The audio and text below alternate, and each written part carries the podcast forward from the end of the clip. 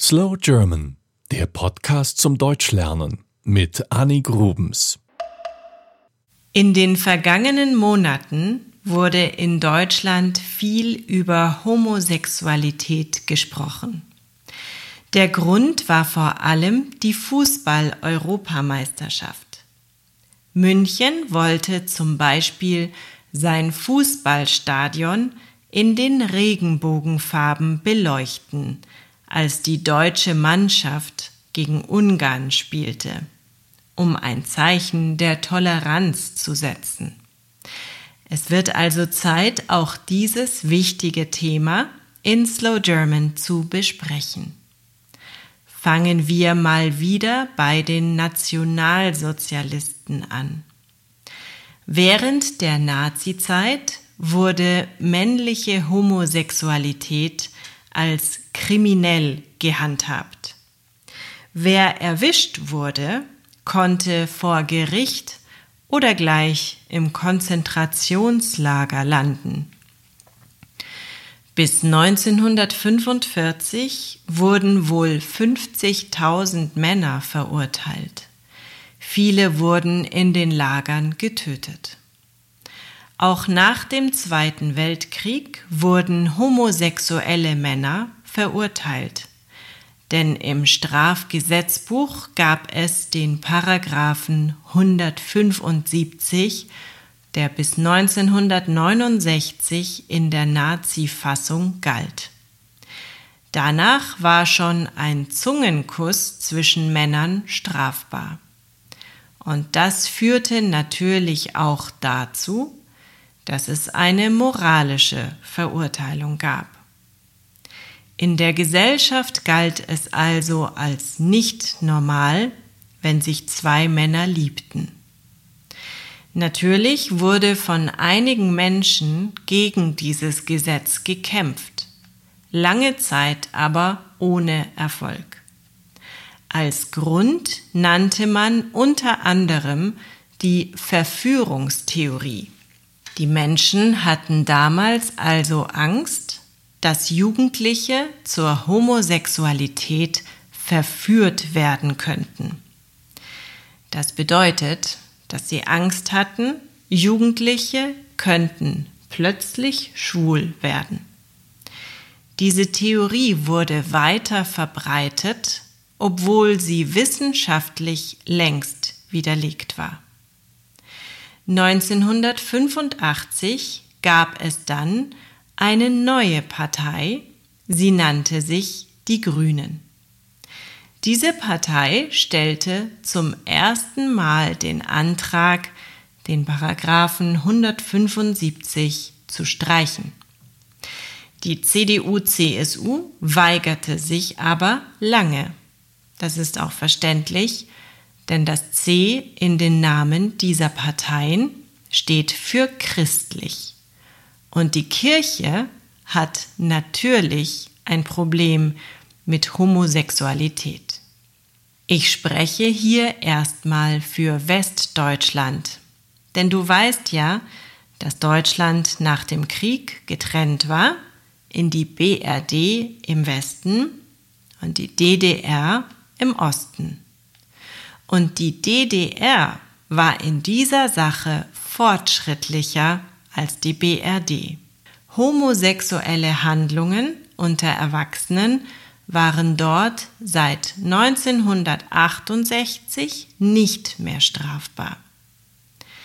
Die Entwicklung in den folgenden Jahren ging so weit, dass Jugendliche immer besser vor sexuellen Handlungen geschützt werden sollten egal ob homo oder heterosexuell.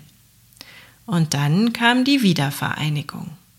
Beide Seiten mussten sich in vielen Punkten einig werden, um ein Land zu werden, auch in Sachen Homosexualität. Was also tun?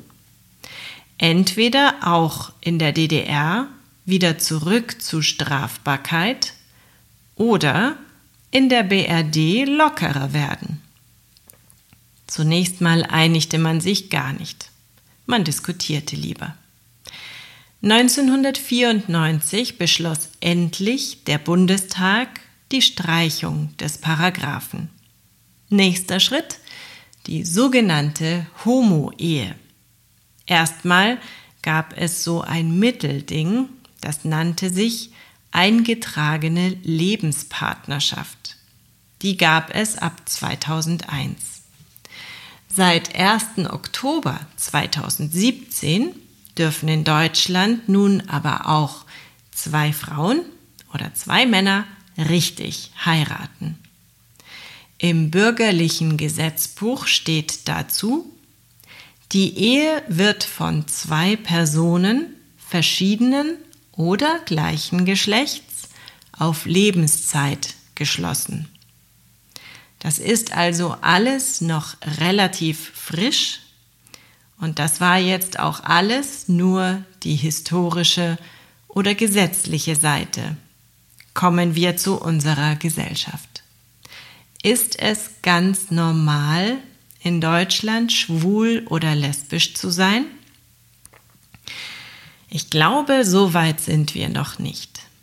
Es gibt große Unterschiede, was die Region angeht. Die Städte sind in der Regel durch ihre Anonymität offener und aufgeschlossener. In vielen Städten gibt es Straßen oder Viertel, in denen sich viele Bars und Clubs angesiedelt haben, die gerne von Homosexuellen besucht werden. In diesen Gegenden ist es ganz normal, zum Beispiel Männer zu sehen, die Händchen halten.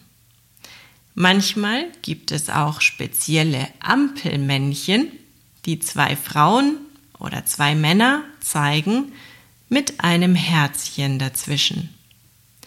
Auf einem bayerischen Dorf würden sich allerdings viele Menschen nach einem homosexuellen Paar umdrehen und das nicht unbedingt für normal halten.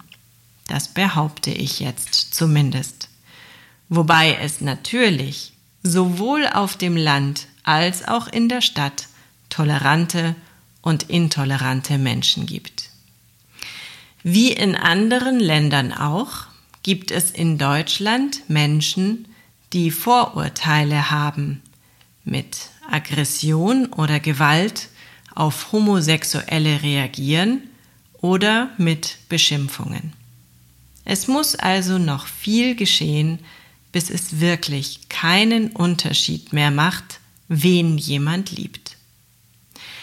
Berlins früherer Bürgermeister war offen schwul und hatte dies mit dem Satz Und das ist auch gut so verkündet. Unser derzeitiger Gesundheitsminister ist ebenfalls mit einem Mann verheiratet und macht daraus kein Geheimnis.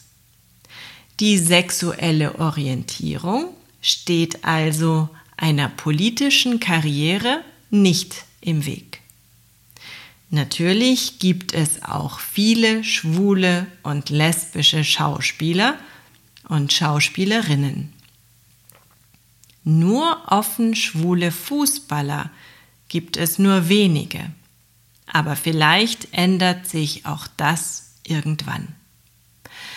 Wie immer ist es schwierig, so ein Thema in nur wenigen Minuten zu erklären. Kurz also noch einige Fakten. Seit einigen Jahren dürfen schwule und lesbische Paare Kinder adoptieren. Derzeit steht aber ein weiterer großer Punkt in der Diskussion. Bislang dürfen homosexuelle Männer kein Blut spenden. Das kommt noch aus der Zeit von AIDS. Momentan dürfen schwule Männer nur Blut spenden, wenn sie ein Jahr zuvor keinen Sex mit einem anderen Mann hatten. Das soll sich ab Herbst 2021 ändern. Dann dürfen alle Menschen Blut spenden, die seit mindestens vier Monaten ausschließlich Sex mit dem gleichen Menschen hatten. Noch ein paar Worte zu unserer deutschen Sprache. Leider hat sich das Wort schwul als Schimpfwort eingeschlichen. Wenn jemand etwas zu romantisch, zu mädchenhaft findet, dann kann er dies als schwul bezeichnen. Immer mehr Menschen haben aber mittlerweile verstanden, dass das aufhören sollte. Und weil es natürlich nicht nur LG, sondern auch BTQIA und vielleicht noch mehr gibt, das ist dann ein neues Thema bei Slow German. Bis zum nächsten Mal. Das war Slow German, der Podcast zum Deutschlernen mit Annik Rubens. Mehr gibt es auf www.slowgerman.com.